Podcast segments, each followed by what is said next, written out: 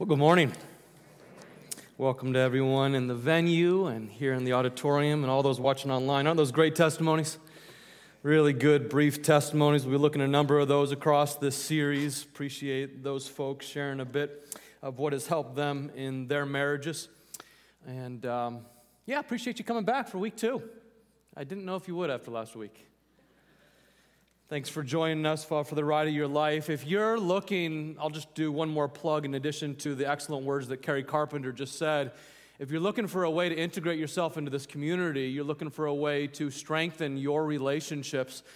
Next week is critical with the Life Groups and Care Ministries Sunday. I can't think of anything more important than having a handful of other strong relationships with people that are walking in the same spiritual direction as you are and so if you don't yet have that, I encourage you to be a part of the life group and care ministry Sunday, next Sunday, immediately after both of our services. Let's open with a word of prayer, and then we're going to jump into Genesis 1 and Ephesians 5 today. Father, thank you for your love, your grace, your mercy to us. We thank you for the blessing it is to be together in this wonderful place to worship you with our heart, with our soul, with our mind, and with our strength. We give ourselves to you. Thank you, Father, for the great testimonies of marriage amongst so many in this room, in the venue, amongst those while watching online. It's a joy to reflect on all that you have given us. We do pray for every marriage in this room, all those who are thinking about being married. Perhaps someone's dating someone and they're thinking about it in the future. Perhaps someone's wondering if we can hold on to our marriage. We pray for each of those, Father, that you would strengthen them today, that you would speak to us though, this morning and throughout this series. You would give us your conviction and your leadership. Show us where we're missing the mark and what we can do to bring health to our most important relationships. Father, this is also Sanctity of Life weekend and uh, Martin Luther King Day tomorrow. And these are just great reminders to us uh, this weekend that every single life matters so greatly to you. And our vision statement here at this church is every person matters. And we believe that from the moment of conception until the grave. Every single person matters for eternity. And we bless you, Lord, for how you care for us. We bless you, Lord, that you show care for the marginalized and the oppressed and those who cannot speak for themselves. And Father, on this weekend, we declare that we believe that, that every person matters, and we would want to be a part of eradicating racism in all of its ugly forms and standing for life every day across all of life. And we want to be a part of standing for marriages as, as well. And so we ask for your help today. We pray, God, that perhaps you would use us in someone else's life who is struggling in this area. And I pray, God, that you would prepare some single people in the room today as well as we're going to get into some really important content from your word. So I'm asking God that you would do a great work in us today. May the words of my mouth and the meditations of our hearts be acceptable in your sight, O God, our rock and our redeemer. Amen. Amen. All right, let's let's get into it. We're in week two, the ride of your life, and uh, week one we talked about the amount of work that it takes to build up a really great marriage. Uh, next week, encourage you to come back as we'll be talking about parenting during the young ages and also parenting during the older ages and grandparenting and all of that as parenting really never stops. And how do we work on our marriage through our parenting or as a single parent as well? We'll be talking about all that none next week. You know, it really doesn't take long, Bud, before you run into a speed bump in a relationship, does it? Like, it doesn't matter if it's a friendship a sibling relationship, your parenting, certainly marriage. It doesn't take long before you run into some serious speed bumps in your relationship. And when you do, you always have a chance to either cut loose or to work on it. And what we wanted to say last week, and I'll just reinforce it for a moment here today, is that the main problem with our marriages and most of our relationships is generally our own selfishness. And we start there working on our own selfishness, and then we're able to build a great relationship. Well, we, we begin with our own responsibility for things. And we start there, well, with our good work, and then perhaps well, we're trusting that our spouse well, will do the same thing. And fulfillment in relationships, please get this fulfillment in relationships comes on the far side of hard work, it's not on the near side. Okay, hard work first, leading to delayed gratification of fulfillment in relationships. And one of the main problems that we have in relationships today is we expect to be fulfilled immediately. And it just, just, just doesn't work that way. And so we noted last week that we build up our marriages. If you're a husband, you build up your marriage by offering the gift of loving presence to your wife the way that she wants it, the way that she needs it, the way she feels it. And wives, you build up your marriages by propping up your husband and getting to understand him a little bit better and seeking to respect him, to build him up. And together that can lead to this wonderful cycle. Now, help me out with just a little bit of audience participation here in the auditorium and the venue. You can join in this at home if you're watching online as well. But just, just start by pointing your finger out toward the stage. Would you do that? Okay, come on, y'all. Join me. All right. Y'all are really pointing at me. Okay. Now take that pointer and point it towards your nose. Okay, let's do it again. Pointing out. Okay, this is called the responsibility shuffle, what we're doing right now. It's your fault. That's the responsibility shuffle. This is called the responsibility posture. Join me now. This is the responsibility posture. And so we begin in our relationships by saying, I take responsibility for building up my relationships. It's not mostly her fault, it's not mostly his fault. I take responsibility for my part. And that's a kind of a cardinal principle for Christianity, isn't it? If you're serious about Christian faith, you're serious about personal responsibility. And of course, that leads naturally to our relationships as well. Let me give one qualifier here. If you've been abused, if you have been the subject of infidelity, okay, that, that's not your fault. I'm not blaming you for that. Please hear me. There are qualifiers to what I just said.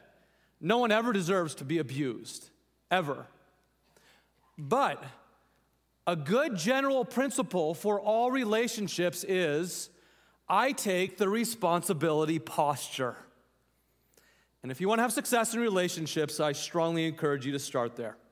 That was last week, the necessity of work in our relationships. Today, what I want to talk about is leadership in our marriage, leadership in the home, leadership within marriage.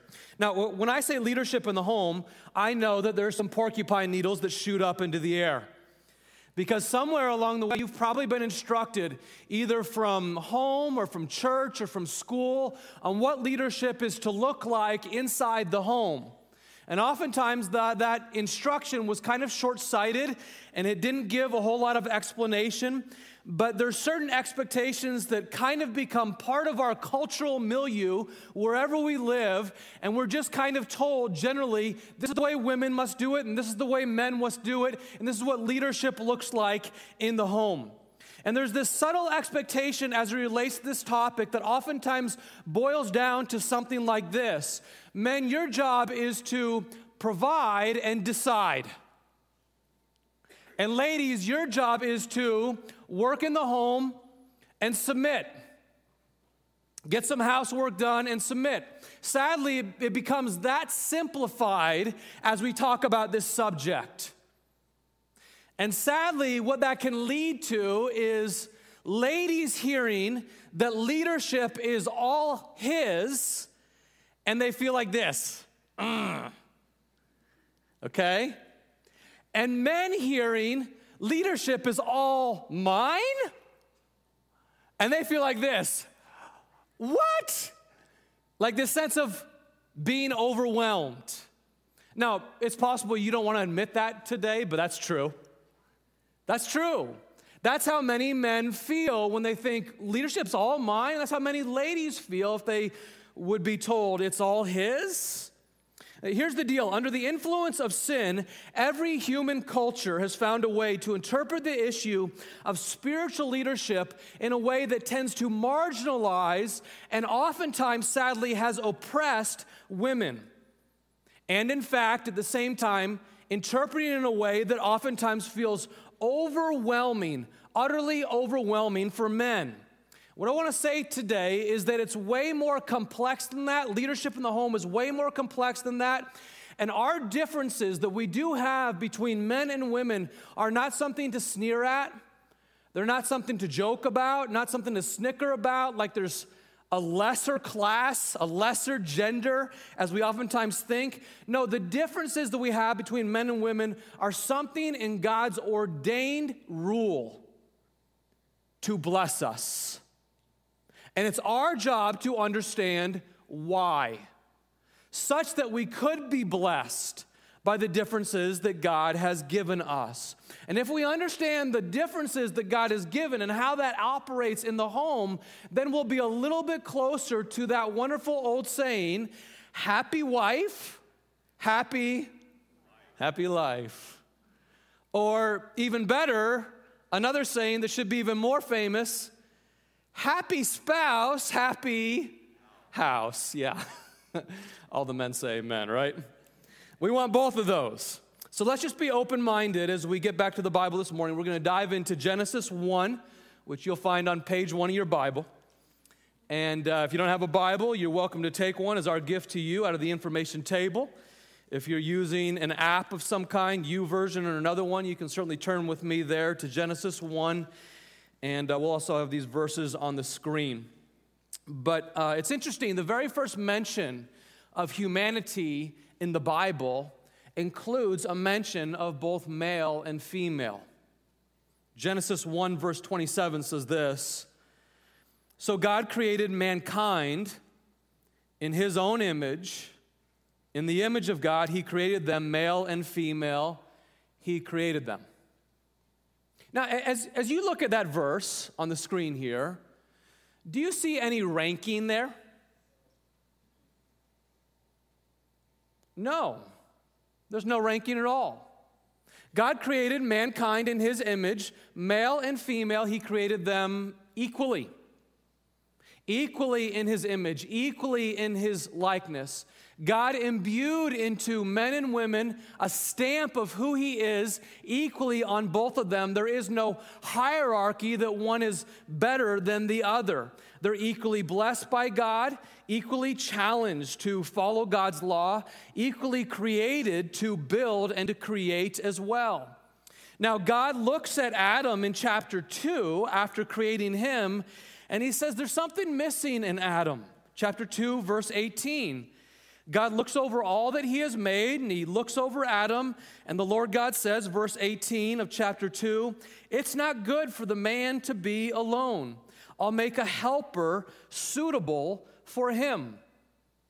Now, in the first two chapters of the Bible, you might go back and read them later on today, but in the first two chapters of the Bible, God looks over all that He has made and all of His beautiful creation. And like a master artist that sees her beautiful canvas. In this case, God sees his glorious canvas, all that he has made, and he says again and again and again this common refrain it's good, it's good, it's good. Eight different times in the first two chapters of Genesis, God looks over his master handiwork and he says, Mmm, so good.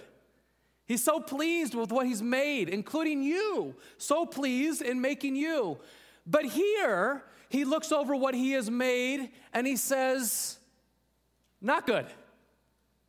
It's not good. And specifically, he says it's not good because he's alone.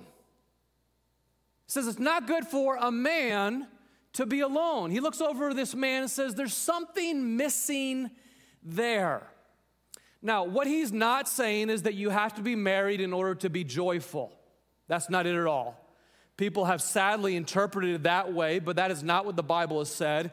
In fact, in a couple weeks, well, we'll talk about God's high calling to singleness, who many of the greatest leaders in the Bible lived out, okay? So it's not saying that you have to be married in order to be happy or joyful. That would be a wicked idea. But what it is saying is that we're better together. It's saying that we need each other. In fact, we need a couple deep, abiding relationships with other trusted people in order to be a fulfilled person that is living out our creative order in the image and the likeness of God.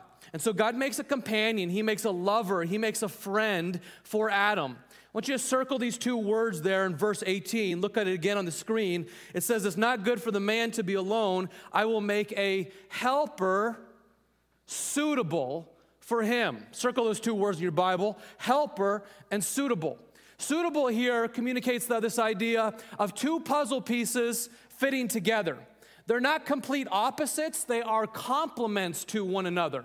They're similar in certain ways, but psychologically and physically, they are made to complement each other, to come together, that she would be suitable to him.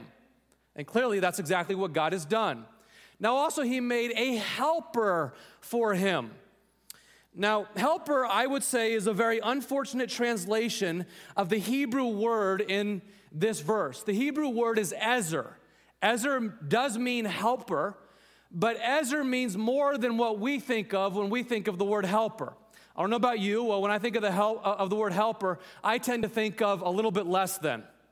Anyone else? Okay, I see a few people nodding their heads. Many of us, when we hear the word helper, we think of a little bit less than. That's not what it's communicating at all. The word helper, Ezer here, Ezer, is used for God Himself. Okay, over and over again, the Old Testament speaks of God and calls him an Ezer, a helper. Helper is also used for military reinforcements that are provided for Israel in battle. Bring in the Ezer, B- bring in the helper. Okay, it, it's not greater than and less than, it's actually, I need to make a strong helper who is so strong that you would make up for some of your weaknesses. That's the idea. And that you're so strong, men, as well, that you would also make up for some of her weaknesses. So, God the Father in the Old Testament is called an Ezer helper. Uh, the Holy Spirit in the book of John, I believe John chapter 14 is also called a helper. Helper is far from being a bad word, helper is a blessed and wonderful word, a word of strength. Anyone who thinks that God has relegated women to a lesser role of junior helper has simply missed the fact that God Himself is both helper and servant throughout the Bible. So, with that as a backdrop, turn over to me all the way to the book of Ephesians. Turn to Ephesians in the New Testament. You go past Matthew, Mark, Luke, and John, the Gospels. Then you go to Acts and Romans, 1st, 2nd Corinthians, Galatians, and Ephesians. If you go over to Philippians or Thessalonians, Colossians, you've gone just a little bit too far. And now that you have that tour of the Bible, sorry about all that. Ephesians chapter 5 is where we're going to be. This is uh, the word of the Apostle Paul, and this is probably the most explicit um, set of verses in the Bible as it relates to marriage that we have. And uh, the key passage that we're going to look at here is Ephesians 5, verses 21 to 33. We can't mine it all, but we'll mine some of the, the wonderful insights from this passage. Ephesians 5, verse 21. Are you there with me? All right. Verse 21 Submit to one another out of reverence for Christ. Submit to one another out of reverence for Christ. Let me stop there for just a second. This is where a great marriage actually begins that a husband would submit to his wife out of reverence for Christ, and a wife would submit to her husband out of reverence for Christ. That they both say, I fear Christ. I have this great sense of awe at the greatness of God, and therefore I choose to defer some of what I want for Him. I choose to defer some of what I want for her. I choose to place her first to die to myself on a regular basis and submit some of what I want, some of my will for hers, for his. This is the headline for this entire passage. Everything else falls out of this verse 21. Then it goes on to say this in verse 22 Wives, submit to your husbands as submit, submit yourselves to your own husbands as you do to the Lord. For the husband is the head of the wife, as, the, as Christ is the head of the church, his body, of which he is the Savior. Now, as the church submits to Christ, so also wives should submit to their husbands in everything. Husbands, love your wives, just as Christ loved the church and gave himself up for her to make her holy, cleansing her by the washing with water through the word, and to present her to himself as a radiant church without stain or wrinkle or any other blemish, but holy and blameless. In the same way, husbands ought to love their wives as their own bodies. He who loves his wife loves himself. After all, no one ever hated their own body, but they feed and care for their body, just as Christ does for the church. For we are members of his body. For this reason, a man will leave his father and mother and will be united to his wife, and the two will become one flesh. This is a profound mystery, but I'm talking here about Christ and the church and how it relates to a husband and wife deferring to one another loving each other, building each other up, just like Christ did for the church. However, each one of you also must love his wife. Here's how Paul com- concludes it You men must love your wife as he loves himself, and the wife must respect her husband. Now, let me just break this down. It's a long passage. We can't be comprehensive in this, but Here's a few insights that you want to take from this critical passage related to marriage in the New Testament. What Paul is saying is, wives, you would be really wise, you'd be really, really helpful if you followed him as he follows Christ. Okay, not follow him as he doesn't follow Christ into areas where he's not following Christ. Don't do that but follow him as he's genuinely following Christ. And what you see from the Apostle Paul here is this beautiful cycle in which husbands are loving their wives in such a sacrificial, servant oriented way that they are building their wives up to become the most beautiful flower that God has intended them to be. And she feels such love from him on a regular basis. She feels such protection from him on a regular basis. She feels that he offers his presence to her on a regular basis, such that she says, as a result, I respect you and I even would follow you at times when we would disagree. So much is made in this passage of the word submit as if it's some nasty four letter word. Now, the key idea in this passage for, ladies is not submit, the key idea is respect. To prop up, to build up, to bless your husbands that way. And the key idea for, for men is to offer love, sacrificial love to their wives. Again, that's the concluding remark, and the opening remark is you submit to one another out of reverence for Christ. But I think what Paul is doing here is leading couples in this. He's preparing couples for those occasions within marriage, rare occasions within marriage, in which husband and wife have a very difficult decision to make, and for whatever reason, they are at odds with each other. And they've gone back and forth, and they've really been in prayer. Many times for several months, they've been praying over a very difficult decision they have to make. And perhaps they've been talking to other wise counsel, other Christians that are further along than they are and they're really listening to each other. They're not making a decision and pretending to listen. They're genuinely listening to one another. But for whatever reason, after a number of months of praying and listening and seeking wise counsel, they remain at a standstill and a decision has to be made. For those who've been married for a long time, would you raise your hand if you've ever been there? Anyone? Okay, I see a handful of people raising their hands in that. Uh, it doesn't happen a lot. Like, if you're doing what I just described, a husband loving in that kind of way, genuinely listening, genuinely praying, it doesn't happen a lot. I would say in my 16 years of marriage, this has happened once. Because God is kind. And God wants to speak to husband and wife together. He's that kind. He's loving and he is generous. He cares about you. He wants to speak in communion to husband and wife. The one time it happened in my marriage, uh, Susie had a job offer in a really rough inner city neighborhood. She's a speech language pathologist, and it was a wonderful job right in the center of the kind of work that she wants to do. But it would have involved her going into a home as a woman by herself, oftentimes, perhaps, with just a man there and maybe his kids, or just a woman there and maybe her kids, and she would not have the right in that instance to say, My gut just tells me I don't feel safe in this situation. So I'm not going to go into this. She wouldn't have had the, the right to do that in this job. And so I just said to her, Susie, I know this looks like just a, a great, great job, but I just don't feel safe about this. I, I don't feel like this is a, a, a, good, safe option for you in this particular neighborhood. And um, there's other options out there. Can we look at some other options? And, and she said, I trust you. I know you're out for my good, and I'll go with you. Okay, it was a difficult decision to make, but ultimately we were both glad that we made that decision.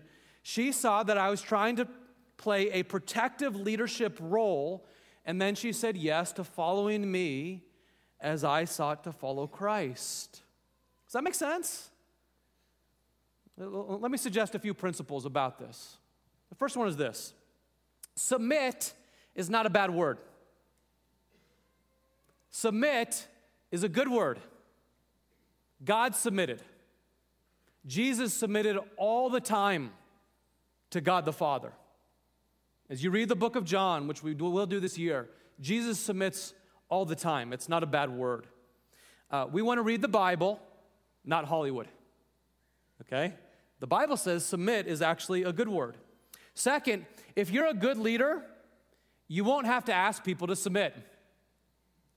You'll almost never, ever have to do that. A good leader simply leads with love and service and sacrifice, and there's a beautiful cycle that emerges out of that. And third is this you always read the Bible in context. One of the reasons that a couple of these verses have been abused so terribly, sadly, by some men in the church is because they've been taken out of context. When you read the entire context of this passage, as I just did, from verse 21 to verse 33, what you see is an incredible responsibility that is placed on the shoulders of husbands. I mean, a man should never walk over his wife. And ladies oftentimes hear these passages, and what they feel is a level of fear that he's gonna come in and walk over me. And, and there's, there's none of that allowed in here in this. None of that at all. It's, it's a, it's a sacrificial, servant oriented, loving leader. It's a different leadership model than the leadership model that comes from the world. And so, if you've ever hurt your spouse, man or woman, emotionally abusing or physically abusing, there's only one answer to that you repent, you apologize. You weep, and then you rebuild trust. You slowly rebuild trust. You see, the simple truth is, in all honesty, across all of the marriage passages that we have in the New Testament, there is a greater demand on husbands than there is on wives. Husbands, though, this is the call for you. Husbands, you're to think of yourselves as a servant leader. Listen to Jesus in uh, Mark chapter 10, verses 42 to 45. The disciples are coming to him and they're asking him for, a model of leadership, and they're actually asking him, How do I become greater? How do I become the greatest? Though they're saying to him, they just didn't really get it.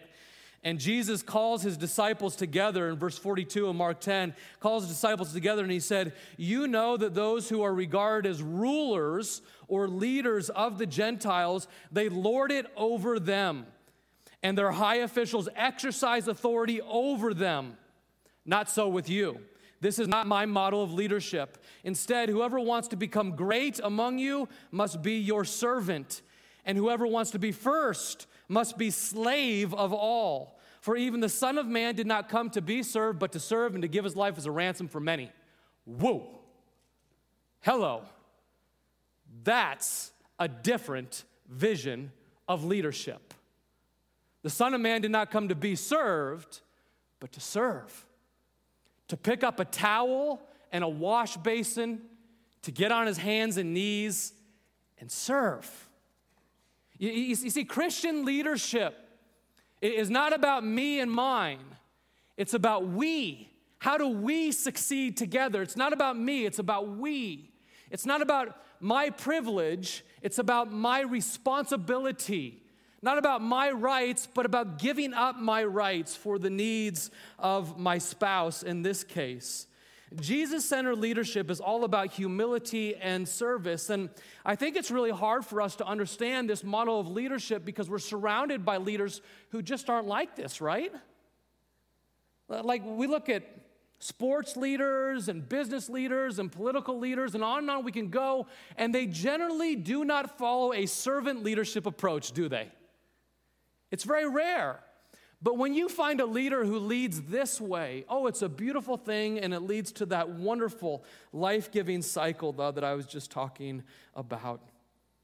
Verses 25 and 26 of Ephesians says this Husbands, love your wives. Love your wives, just like Christ did it. As Christ loved the church and he gave himself up for her to make her holy, cleansing her by the washing with water through the word, and to present her to himself as a radiant church, you, you, you just go ahead and love that way, husbands. You, you die to some of what you want in order that she would flourish more and become more and more the radiant woman of God that God wants her to be. And truly, when you have a husband who's attacking his own selfishness as the main problem in his marriage, and then you have a wife who attacks her own selfishness as the main problem in her marriage. Then you got an opportunity for a truly great marriage. Taken together, here's God's design God's design is that husbands would generally be the servant leader, and the wife would generally be the strong helper. Okay, there's going to be exceptions in certain areas of life that one is going to lead in one area and another one in another. But generally, though, that's the way it is according to the New Testament. Increasingly, secular psychology is actually getting wise to the plain fact that men and women are different. We're made different. There's a feminist study espousing these differences. Back in 1982, Carol Gilligan wrote this book called In a Different Voice, published by Harvard University Press and it made huge waves in the psychology literature. And using all the qualifiers in the world, Carol Gilligan argued that men tend to grow. This is from an atheist psychologist, feminist psychologist, who said men tend to grow into maturity by exercising their independence, by exercising their freedom and their self initiation. That men grow into maturity through these leadership traits. And women, by and large, tend, as they grow into maturity, tend to exercise that maturity by becoming more interdependent, to becoming more perceptive to other people, to wanting to help people more, to being more encouraging, to building others up. These are companionship traits and leadership traits. And when these two are in synergy, they build each other up, and the kids are able to flourish. Isn't that interesting that a feminist psychologist would say what the Apostle Paul said 2,000 years ago? My point is simply this that God has made men and women different. He's given us various innate gifts that are intended to balance each other out in the home. And taken together with all of the nuance of culture and personality, our various skills, uh, we have different spiritual gifts that God has given us, and all of those are qualifiers that we have to take into consideration. But you take all of these together. When the husband says, I'm going to be a servant leader, and the wife says, I'm going to be a really strong helper that builds up where he is weak, then you have an opportunity for that couple to really do awesome things for the kingdom of God. They're able to do more for the kingdom of God together than they could ever do by themselves. Uh, let me just give uh, this word for wives and for husbands. For husbands, a servant leader needs to reject passivity. Let me get real, real practical here. A servant leader needs to reject passivity. You might remember way back in Genesis 3 that trouble ensues in this first marriage. And the trouble looks like this um, God creates beauty, and uh, they say together it's not enough and the wife goes over outside of the boundaries that God has given for human flourishing, and she sees a, a bit of food that looks good for eating, and a tempter comes and says, God is holding out on you. And this is what the tempter always does. The tempter always comes and says, God is holding out on you. And she covets what is not hers. And the text says this When the woman saw that the fruit of the tree was good for food and pleasing to the eye, and also desirable for gaining wisdom, she took some of it and she ate it. And she also gave some to her husband who was with her, and he said, Why not? And he joined in it as well. And immediately after that, what happens? They go into hiding. And right after going into hiding, what does he say? It's her fault. She did it. Verse 12 The man said, The woman you put here with me, she gave me some fruit from the tree, and I ate it. So he's watching, and he's eating, and he's blaming, and he's doing the responsibility shuffle, isn't he? He's kind of hanging out. And, and friends, this has been the curse on men ever since. It's the curse of passivity. Okay, she needs my help, but I think I'm gonna hang out over here and eat some Cheetos. We all know too many men that do that. And that's sadly the stereotype of men that you see on sitcoms all over the place. Anytime you watch a sitcom, you inevitably will see a male who is either incompetent or passive or both. And that's a false stereotype. It's a terrible stereotype of men, but it does have its roots in this historical moment in which Adam is just kind of standing idly by as his wife is falling and then he blames her. And so, guys, this is what you can do to reject passivity and bless your wife. I mean, think about the different ways that you can reject passivity. Here are a few. You, you could reject passivity by sitting down and making a list in the home of who is responsible for what, and then following through on all that you committed to being responsible for. Like, make a list of the house duties. Who's responsible for what? Don't just entrust it all to her. That proactive leadership will bless her and it will prevent reactive drama on the back end. Proactive leadership always prevents reactive drama later on. She's hoping for you to reject passivity and serve courageously. She's hoping that you would reject passivity and initiate with the kids. She's hoping that you would reject passivity and initiate romance with her.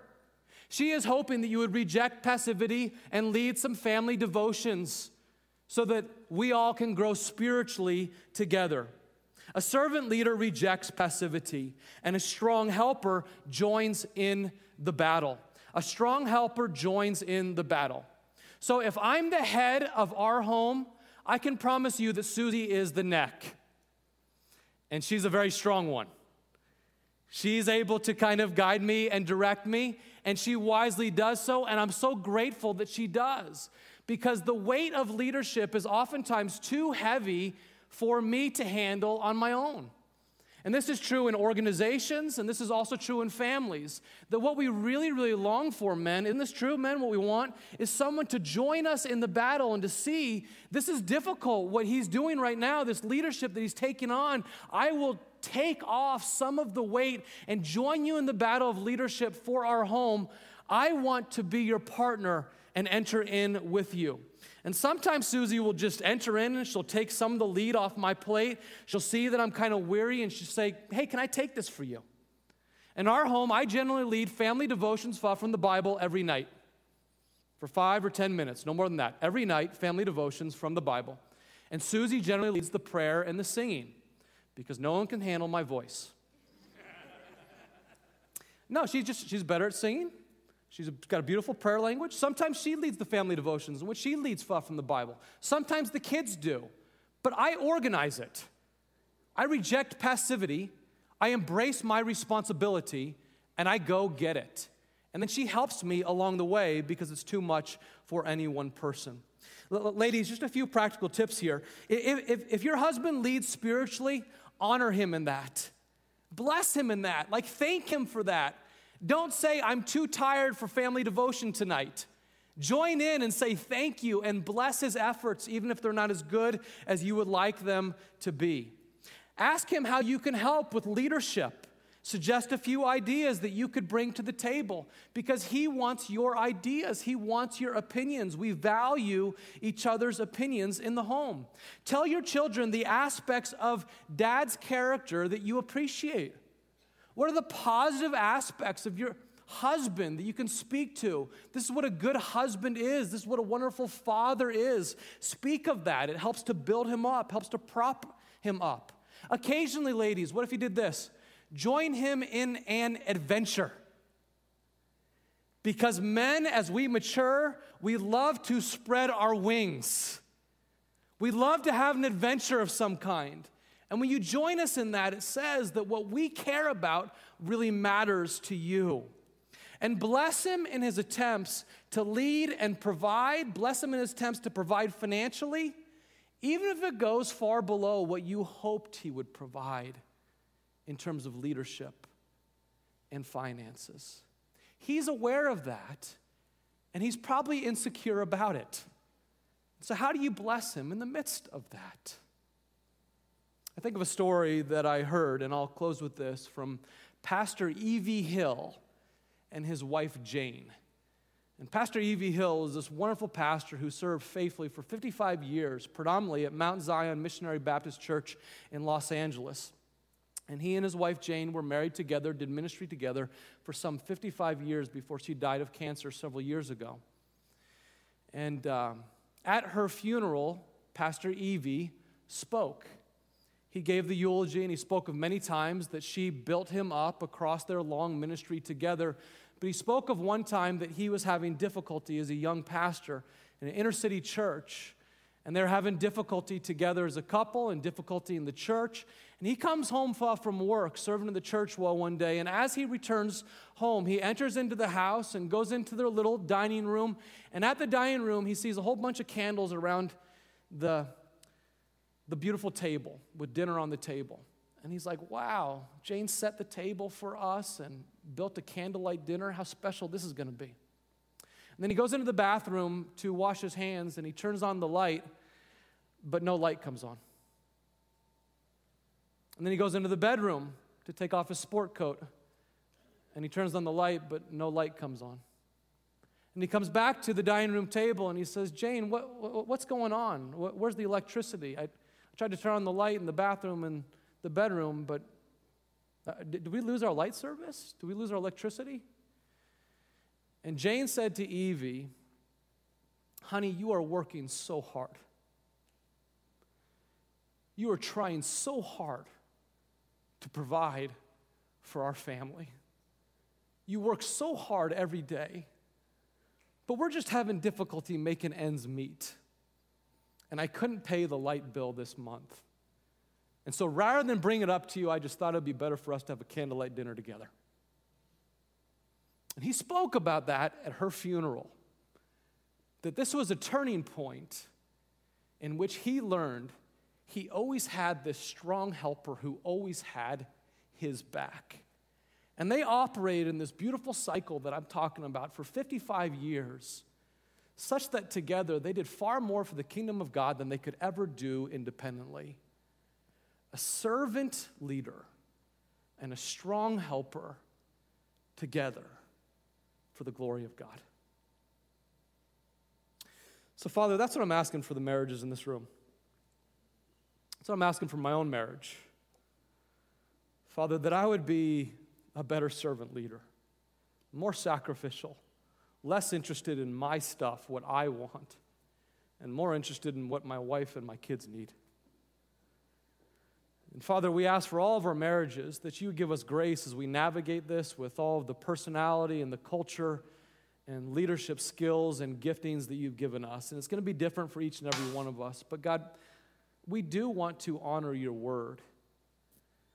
And we don't want to sneer at it. We want to listen to your word and apply to our lives. And we pray that perhaps we would get into this beautiful, life giving, rejuvenating cycle in our marriage that we're building each other up on a regular basis because we are respecting each other and loving each other and looking for ways that we would complement one another. Father, I pray for any in this room who are struggling in their marriage right now, that maybe from this message you would identify just one way that they can tr- contribute something good to their spouse. One way that they can attack their own issues without focusing on their spouse's issues. And that you would lead us to a sense of thriving together as couples. We'll be careful to give you all glory and credit. We ask that you would do more in us together than we could ever do individually. We know that's what you want. In Jesus' mighty name we pray. Amen.